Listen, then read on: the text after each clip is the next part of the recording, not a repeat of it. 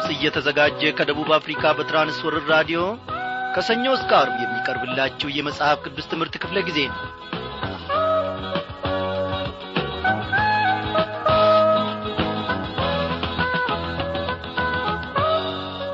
ሰላም ጤና ይስጥልኝ በጌታ የተወደዳችሁ ክብሯን አድማጮቼ። እግዚአብሔር ትላንትናን የባረከን ትላንትናን የጠበቀን ዛሬንም ደግሞ እነሆ ታደገንና በፊቱ ቀረብን። ዛሬም የምንመለከተው የዚህ የትንቢተ ሆሴን መግቢያ ይሆናል ማለት ነው። ባለፈው ምሽት ክፍለ ጊዜ ጥናታችን ስለዚህ መጽሐፍ እግዚአብሔር አምላካችን ጋብቻን አስመልክቶ በሆሴ ማኅበረሰብ ውስጥ የነበረውን ሁኔታ ከእኛ አንጻር እንድንመለከት አድርጓልና ዛሬም ደግሞ ይህንኑ ቀጣይ ክፍል ይዘንላችሁ ቀርበናል መንፈስ ቅዱስ ለእኛ ለመናገር ምን ይሳነዋል? እግዚአብሔር አምላካችን እኔና እናንተን ለመጠገን ምን ይሳነዋል? ፈቃደኛ ልብ ብቻ ይዘን እኛ እንቅረብ። እግዚአብሔር ይናገረናልና። እስቲ ፍቅሩ የማይለወጠውን ዘላለማዊን አምላካችንን እንዲህ እያልን እያሞጋገስን ወደ ዋናው ትምህርታችን እናልፋለን።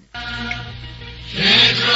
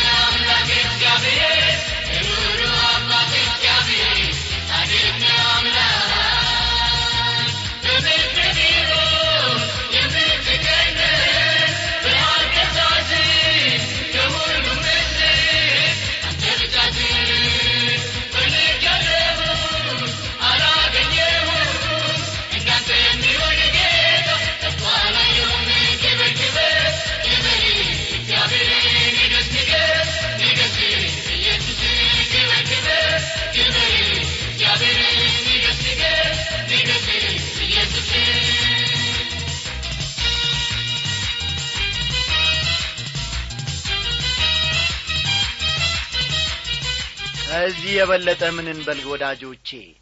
እግዚአብሔር ይህን ጡመ ዜማ ከመቅደሱ ሆኖ እንደሚቀበለው እኔ ባለሙሉ ተስፋ ነኝ። እነዚህን የሐረር አማኑኤል መንፈሳዊ መዘምራንን እግዚአብሔር ደግሞ በብዙ ቅባቱ አትርፎ አትረፍርፎ ይባርካቸው ሳንላቸው አናልፍም። እግዚአብሔር ይባርካቸው። አዎ ወገኖቼ እንጸልይ ጌታ እግዚአብሔር አምላካችን ሆይ በሕይወታችን ዘመን ሁሉ ብንዳክር ብንነግድ ብናነብ ብንወጣና ብንወርድ አንተን የሚመስል አላገኘንም። እንዳንተ ያለም አላገኘንም። አቤቱ አምላካችን ሆይ ብቻህን ተወዳዳሪ የሌለ የዘላለም አቻና ኩያ የማይገኝልህ አንተ ብቻ አምላክ የሆንክ አንተ ብቻ እግዚአብሔር የሆንክ አንተ ብቻ በሰማይና በምድር የምትገዛ እነሆ አምላክ መሆንን ሕይወታችን ብቻ አይደለም የውስጥ እስትንፋሳችን አረጋግጣለች። እግዚአብሔር ሆይ አጥንታችን ጭምር ትገዛልሃለች። ልዑል ሆይ የልባችንን ምስጋና ከማደሪያ ሆነ በዚህች ሰዓት እንድትቀበል እንለምንሃለን በብዙ ባርከህናል በብዙ ነገር ደግሞ ተመልክተህናል። ባርኮትህ እግዚአብሔር አምላኬ ከቀን ወደ ቀን አልተለየችንም ጥበቃና ምሕረትህም ደግሞ አልጐደለችብንም።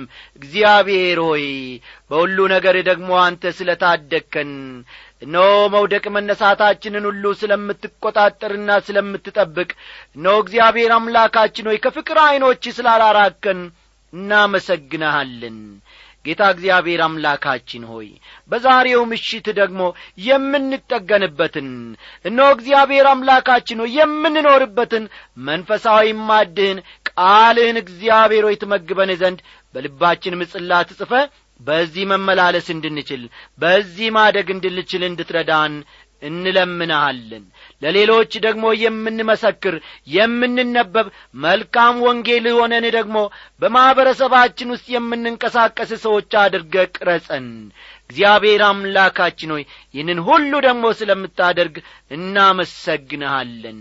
በመድኃኒታችን በጌታችን በኢየሱስ ክርስቶስ ያው ስም አሜን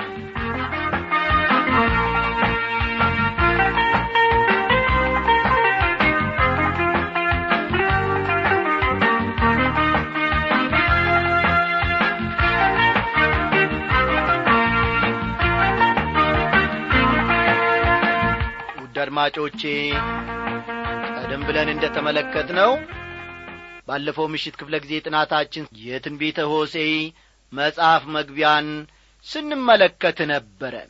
በዚያ ሆሴ በኖረበት ብልሹ ማኅበረሰብ ውስጥ ሆሴ ከየት እንደ ተገኘና ጋብቻም ደግሞ በምን ምክንያት መፍረስ እንደሚችል ሁለቱን ነጥቦች ተመልክተን ትምህርታችንን መደምደማችን የሚታወስ ነው ዛሬም የዚያኑ ቀጣይ ክፍል ይዘንላችሁ ቀርበናልና መጻፊያ ደብተሮቻችሁንና እንዲሁም እርሳሶቻችሁን እስክታዘጋጁ ድረስ በዚህች አጭር የመሸጋገሪያ ሙዚቃ አብረን እንቆያለን።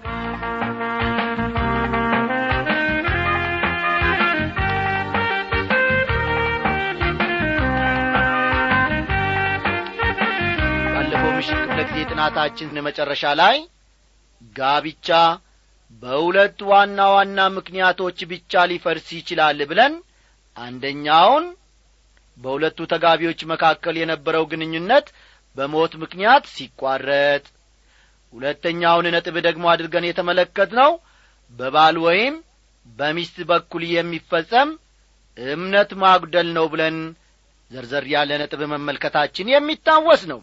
ወዳጆቼ ሆሴ አገልግሎቱን የጀመረው ከፈረሰ ጋብቻና ከተበላሸ የቤተሰብ ሕይወት በመነሳት ነበር። እግዚአብሔር ግን ለእንዲህ ዐይነት ሁኔታ አልነበረም የጋብቻን ሥርዓት የመሠረተው እግዚአብሔር ለጋብቻ የላቀና የከበረ ዓላማ እንዳለው ከዚህ መጽሐፍ ታሪክ ብዙ የምንማረው ነገር ይኖረናል። በተራራማው የኤፍሬም አገር ሁለት ጓደኛሞች ይኖሩ ነበር። የወንድየው ስም ሆሴይ ሲሆን የሴትዮዋ ስም ደግሞ ጎሜር ይባል ነበር። አብረው ከመኖር የተነሣ እነዚህ ወጣቶች በጣም መፋቀር ይጀምራሉ። በኋላ ግን ባልታወቀ ምክንያት ጎሜር ለትዳሯ ታማኝ ሳትሆን ትቀራለች። ልብ በሉና ተከታተሉ። ሆሴ ልቡ ይሰበራል። በሆነው ነገር በጣም ያፍራል። ወደ ሸንጎ መውሰድና የሙሴ ሕግ የሚያዘውን የሞት ፍርድ እንዲፈጸምባት ማድረግ ይችል ነበር። እርሱ ግን ይህን ሲያደርግ አንመለከትም። እንግዲህ ይህ ታሪክ የሚያወሳው ስለ ሁለቱ ጓደኛሞች ወይም ባልና ሚስት ማለትም ስለ ሆሴና ስለ ባለቤቱ ጎሜር ነው ማለት ነው። እንግዲህ ከክፍሉ እንደምንመለከተው ጎሜር የሆሴ ባለቤት ናት ማለት ነው። ይህ ታሪክ ከሰባት መቶ ዓመት በኋላ በዚያው ተራራማ አካባቢ የተፈጸመ ሌላ ታሪክ ትዝ እንዲላችሁ አድርጎ ይሆንን? ማንን አሰባችሁ በዚህ ጊዜ? በዚያ አካባቢ ማርያም የምትባል እጮኛ ያለችው ዮሴፍ የሚባል ሰው ይኖር ነበር። አስታወሳችሁ አይደል? ማርያም ከሌላ ወንድ አርግዛለች ብሎ ዮሴፍ ማሰቡ ትክክል አልነበረም። ይህንን ስህተቱን ያስተካከለውም መልአኩ እውነቱን ከነገረው በኋላ ነበር። ሆሴ ግን ትክክል ነበር ምክንያቱም ሚስቱ ጎሜር በእርሱ ላይ አመንዝራ ነበርና ነው። ከዚህ ሁኔታ በመነሳት እግዚአብሔር መጀመሪያ በሆሴ በተናገረ ጊዜ እግዚአብሔር ሆሴን ምድሪቱ ከእግዚአብሔር ርቃ ታላቅ ግልሙትና ታደርጋለችና ሂድ ጋለሞታን ሴትና የግልሙትናን ልጆች ለአንተ ውሰድ አለው። ሆሴ ምዕራፍ አንድ ቁጥር ሁለትን ተመልከቱ። ሆሴ ምዕራፍ አንድ ቁጥር ሁለት አንዳንድ የመጽሐፍ ቅዱስ ምሁራን ይህ በውን የተፈጸመ ታሪክ ሳይሆን ምሳሌያዊ አነጋገር ብቻ ነው በማለት ታሪካቸውን ይተርካሉ እስቲ እኛ ግን ያለምንም መሸፋፈን ጉዳዩን ፊት ለፊት እንጋፈጠው ወገኖቼ። ጋለሞታ ሴት በድንጋይ ተወግራ እንድትሞት የሙሴ ሕግ ያዛል። ልብ በሉ። ጋለሞታ ሴት በድንጋይ ተወግራ እንድትሞት የሙሴ ሕግ ያዛል። እግዚአብሔር ግን ሆሴን እንዲያገባት ይነግረዋል ሚስቱን እግዚአብሔር ያዘዘው ነገር ምናልባት ሆሴን ሳያስደነግጠው አልቀረም። ምናልባትም ግራም ሳያጋባው አልቀረም። ሆኖም ምንም ማድረግ ስለማይችል መታዘዝ ነበረበት ሆሴ ሚስቱን ጎሜርን ሆሴ አገባት በስሙ እንድትጠራም አደረገ። እንዲህ ያለውን ግንኙነት በተመለከተ እስቲ ሐዋርያው ጳውሎስ የሚለውን እናንብብ። አንደኛ ቆሮንቶስ ምዕራፍ ስድስት ቁጥር አሥራ ስድስትን እናንተ በኋላ ተመልከቱ። አንደኛ ቆሮንቶስ ምዕራፍ ስድስት ቁጥር አሥራ ስድስት እኔ ላንብብላችሁ። ከጋለሞታ ጋር የሚተባበር አንድ ሥጋ እንዲሆን አታውቁምን? ሁለቱ አንድ ሥጋ ይሆናሉ ተብሎአልና ይላል። ተመልከቱ እንግዲህ የሆሴ ባለቤት ጎሜር በምንዝርና ወድቃለች ሕጉ ደግሞ የኦሪቱ ሕግ ማለት ነው። ምን ይላል? ጋለሞታ ሴት በድንጋይ ተወግራ እንድትሞት የሙሴ ሕግ ደግሞ ያዛል። እግዚአብሔር ደግሞ ሆሴ ምን ይለዋል? አግባት ሚስትህን ሚስትህ አድርጋት ይለዋል ጎሜርን። እናንተ ብትሆኑ ግራ አትጋቡምን ወገኖቼ? ሆሴ ጋለሞታይቱን በማግባቱ መቼም ያቺ ከተማ በአሜትና ሉባልታ ሳትታመስ እንዳልቀረች መገመት ይቻላል እናንተስ እስቲ በዐይነ ሊናችሁ ምን ታስባላችሁ? ተመልከቱ እስቲ። አንዳንዶቹም በሞት መቀጣት እንዳለበት ሳይፈርዱበትም አልቀሩም። በኋላም ባልና ሚስቱ ማለትም ሆሴይና ጎሜር ሦስት ልጆች ይወልዳሉ ተጋብተው ሁለት ወንዶችና አንድ ሴት። ስማቸው ራሱ የቤተሰባቸውን ታሪክ የሚያንጸባርቅ ትርጉም አለው።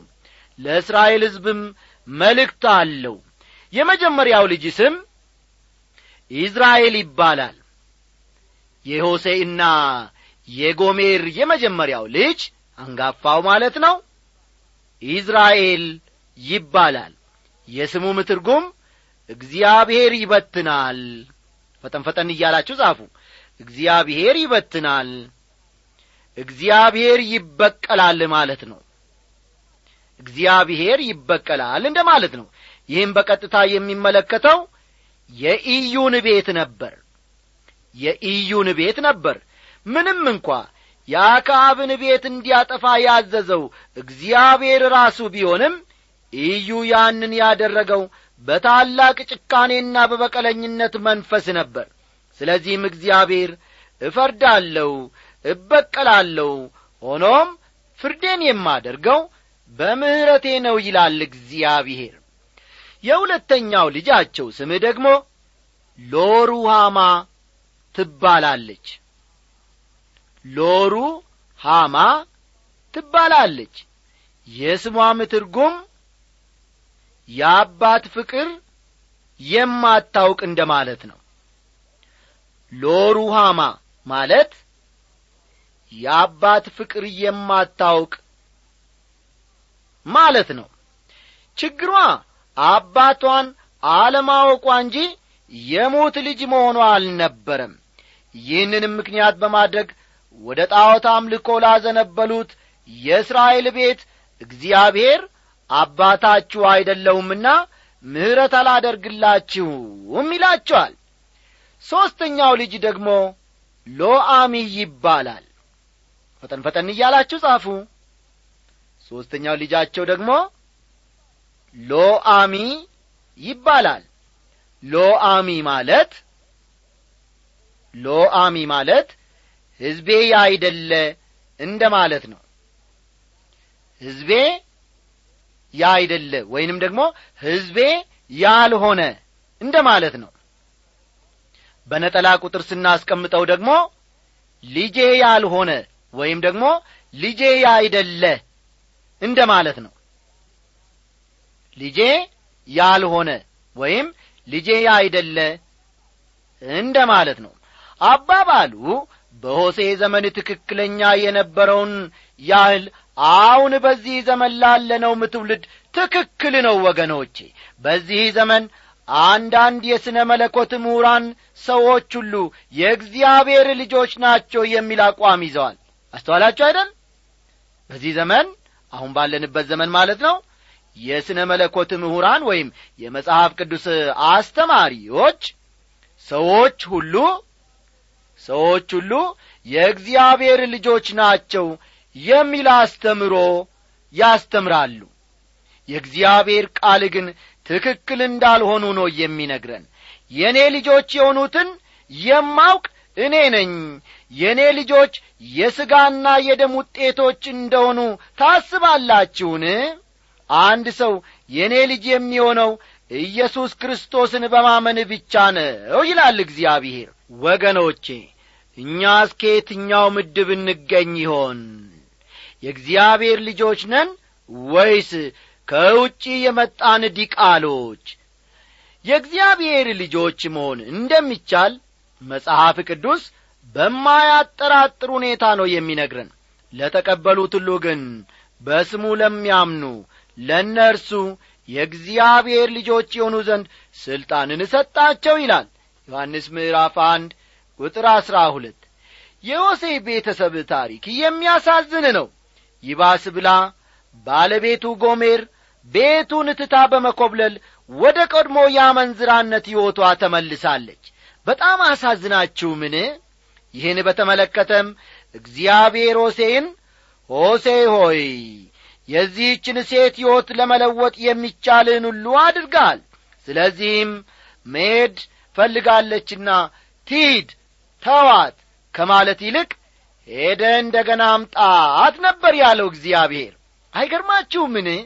ወደ ቤት እንድትመለስ ለማድረግ ሆሴ የሚቻለውን ሁሉ አደረገ። ምናልባት ሆዷን ቢያራራው በማለትም በልጆቿ በኩል አስለመናት። እርሷ ግን እሺ የምትሎን አልተገኘችም። ልቧ ጠጠረ ጨከነ ደነደነ። በመጨረሻም በዚያ ዘመን የነበሩ እንደ እርሷ ያሉ ሴቶች እንደሚያደርጉት ሁሉ ራሷን ለባርነት ሸጣለች። ተመልከቱ ወገኖቼ አሳዝናችሁም ይህ ታሪክ?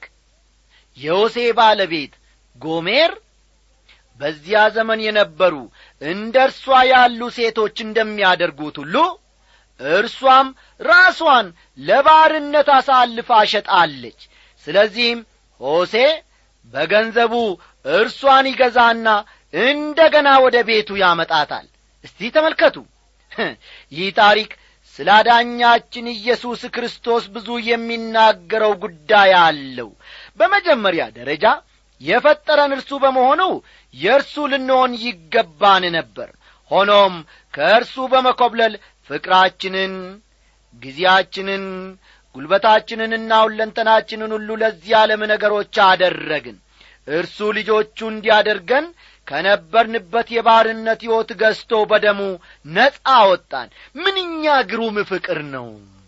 ከዚህ በኋላም ቢሆን ጎሜር ታማኝ ሚስት ለመሆን ስለ መቻሏ ቃሉ ምንም የሚናገረው ነገር የለም ሆሴ ይበልጥ ሲያዝንና ሲተክዝ ይበልጥ በእፍረት ሲሸማቀቅ ነው የምንመለከተው።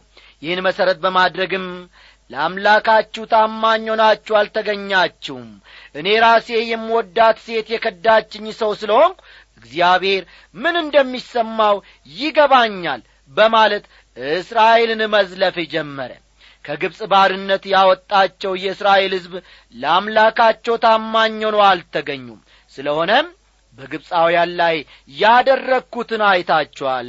በእንዴት ዐይነት ሁኔታ እንዳዳንኳችሁም አይታችኋል በማለት እግዚአብሔር እስራኤልን ሲወቅስ እንመለከታለን። ሕዝቡ ያው እግዚአብሔርን ትተው ጣዖታትን እያመለኩ ነው። ጋለሞቶች ሆነዋል። ይህ ደግሞ ከኀጢአት ሁሉ የከፋ ኀጢአት ነው። ምናልባትም ወገኖቼ አንዳንዶቻችሁ ከኀጢአት ሁሉ የባሰ ኀጢአት አለማመን እንደሆነ ነበር የምናስበው። ትሉኝ ይሆናል። አዎን አለማመን ከዚህ ቀደም እንደ ተማር ነው ታላቅ ኀጢአት ነው። ይሁን እንጂ አለማመን ድርጊት ሳይሆን የአይምሮ ዝንባሌ ነው። አስተዋላችሁ አይደል? አለማመን ታላቅ ኀጢአት ነው። ይሁን እንጂ አለማመን ድርጊት ሳይሆን ድርጊት ሳይሆን የአይምሮአችን ዝንባሌ ነው ማንኛችንም ብንሆን ይህን አመፀኝነት ይዘን ነው እየተወለን ነው።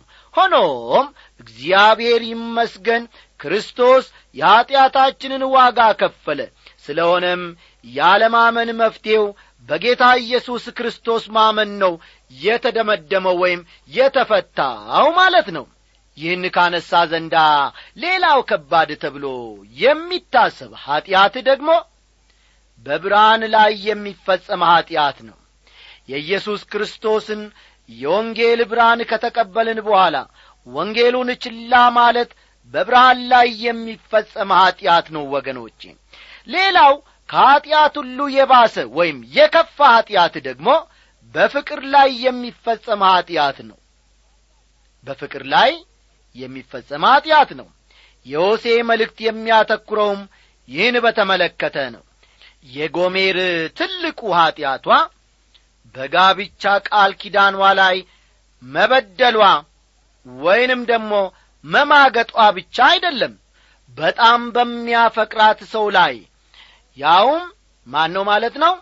ሆሴ ላይ ኀጢአት ማድረጓ ነበር የበለጠውና ከባዱ ኀጢአቷ ወገኖቼ በጣም በሚወደን እግዚአብሔርና ባዳኛችን ኢየሱስ ክርስቶስ ላይ የሚፈጸም ኀጢአት ከኀጢአት ሁሉ ኀጢአት ከባድም የከፋም ኀጢአት ነው ማለት ይቻላል። በእግዚአብሔር ፍቅር ላይ የሚፈጸም ኀጢአት አረማውያን ከሚፈጽሙት ኀጢአት ጋር ሲነጻጸር እጅግ ትልቁና ከባዱ ኀጢአት ነው ማለት ይቻላል። ከየትኛውም ሕዝብ ይልቅ እስራኤል የእግዚአብሔርን ፍቅር ተለማምዳለች የማዳኑን የረድኤቱንና የጥበቃውን ፍቅር ታውቃለች እንዲሁም ተለማምዳለች። ይሁን እንጂ እስራኤል ጀርባዋን ለእግዚአብሔር ሰጥታለች። ሆኖም ወገኖቼ እግዚአብሔር እስራኤልን አልተዋትም። ከፍርድ ይልቅ ፍቅር አሸንፏል። እስቲን ለመረዳት ከትንቢተ ሆሴ ሦስት ጥቅሶችን አውጥተን እንመልከት። የመጀመሪያው ሆሴ ምዕራፍ አራት ቁጥር አሥራ ሰባት ነው። ሆሴ አራት ቁጥር አሥራ ሰባት ኤፍሬም ከጣዖታት ጋር ተጋጠመ ተወው ይላል። ኤፍሬም ማለት እስራኤል ማለት ነው። ስለሆነም በመንፈሳዊ ዘማዊነት እስራኤልን እየከሰሰ ነው ማለት ነው። ሆኖም ዘላለማዊ ከሆነ ፍቅሩና ርኅራዩ እየተነሣ እግዚአብሔር ኤፍሬም ሆይ እንዴት እጥልሃለሁ? እስራኤል ሆይ እንዴትስ አሳልፌ እሰጥሃለሁ? እንዴትስ እንደ አዳማ እጥልሃለሁ? እንዴትስ እንደ ሲባዬ አደርግሃለሁ? ልቤ በውስጤ ተናውጣለች ምሕረቴም ተነስታለች በማለት ለእስራኤል ያለውን ፍቅር ይገልጣል። ጎሜርን ሄዶ እንዲያመጣት ሆሴን ሁለት ሦስት ጊዜ የላከውም በዚህ ምክንያት ነበር እግዚአብሔር። ለእስራኤል ምን ያህል እንደሚያስብ ሆሴ እንዲረዳ እግዚአብሔር ይፈልጋል። በመጨረሻ ደግሞ የምንመለከተው ድሉን ነው። እንግዲህ ወዲያ ጣዖት ለኤፍሬም ምንድን ነው እኔ ሰምቼዋለሁ ወደ እርሱም እመለከታለሁ። እኔ እንደ ለመለመ ጥድ ነኝ በእኔ ዘንድ ይገኛል ይላል። ሆሴ አሥራ አራት ቁጥር ስምንትን ተመልከቱ። ሆሴ ምዕራፍ አሥራ አራት ቁጥር ስምንት። እስራኤል ሙሉ በሙሉ ወደ እግዚአብሔር የምትመለስበት ጊዜ ይመጣል። ይህም የሚያሳየው ጎሜር እንደ ገና መመለሷንና ጥሩ ሚስት ለመሆን መቻሏን ነው። ከዚህ ታሪክ ለእኔና ለእናንተስ ተግባራዊ ሊሆን የሚችል ትምህርት ይኖራልን ወገኖቼ?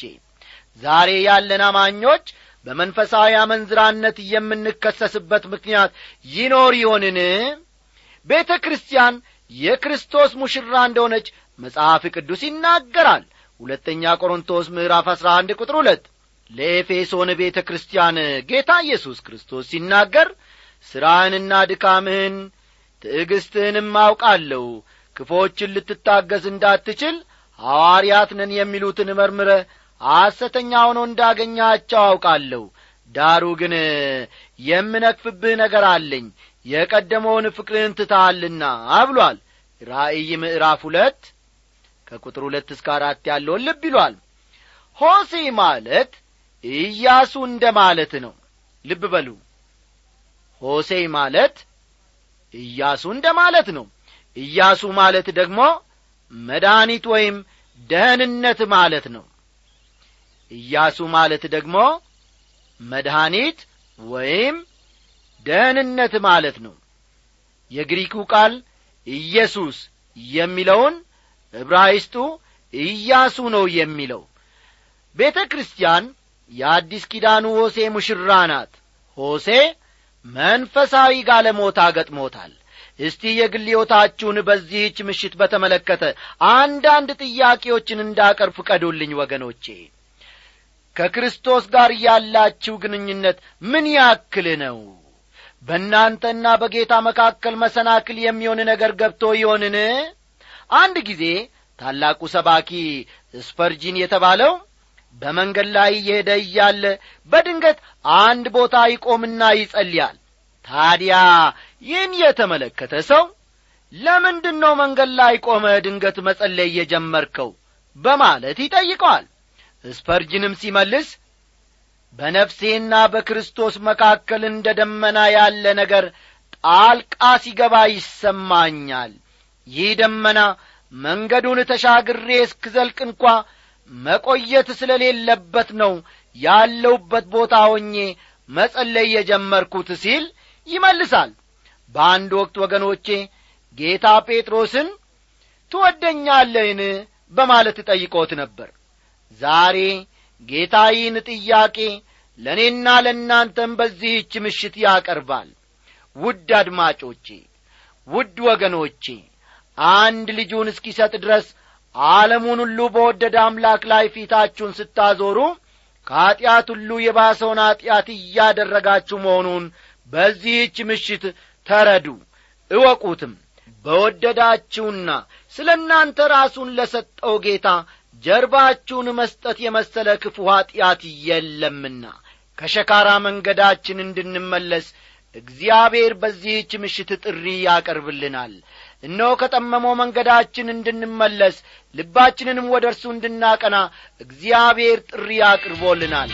ከዳተኛ እስራኤል ሆይ ተመለስኪ ከዳተኛይቱ እስራኤል ሆይ ነይ ነይ ነይ።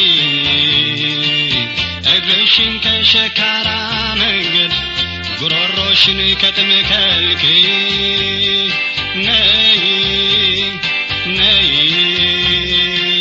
ከዳተኛይቱ እስራኤል ሆይ ነይ ነይ ነይ። ወዳጆቼ መንፈስ ቅዱስ ለማን ነው ያልተናገረው? ከሰማነው እውነት እርሱ ለዘላለሙ ይጠብቀን። ደህና አደሩልን ነይ ነይ እንደ ተለቀቀች ግመል ኮብልለሻት በምኞቷ ነፋስ እንደምትከተል ክብርሽን ለማይረባ ነገር ለውጠሽ ስለዚህ ተቆጣው ተነሳው እቀጣሽ ሳጠፊ በኀጢአትሽ ወደ እኔ ተ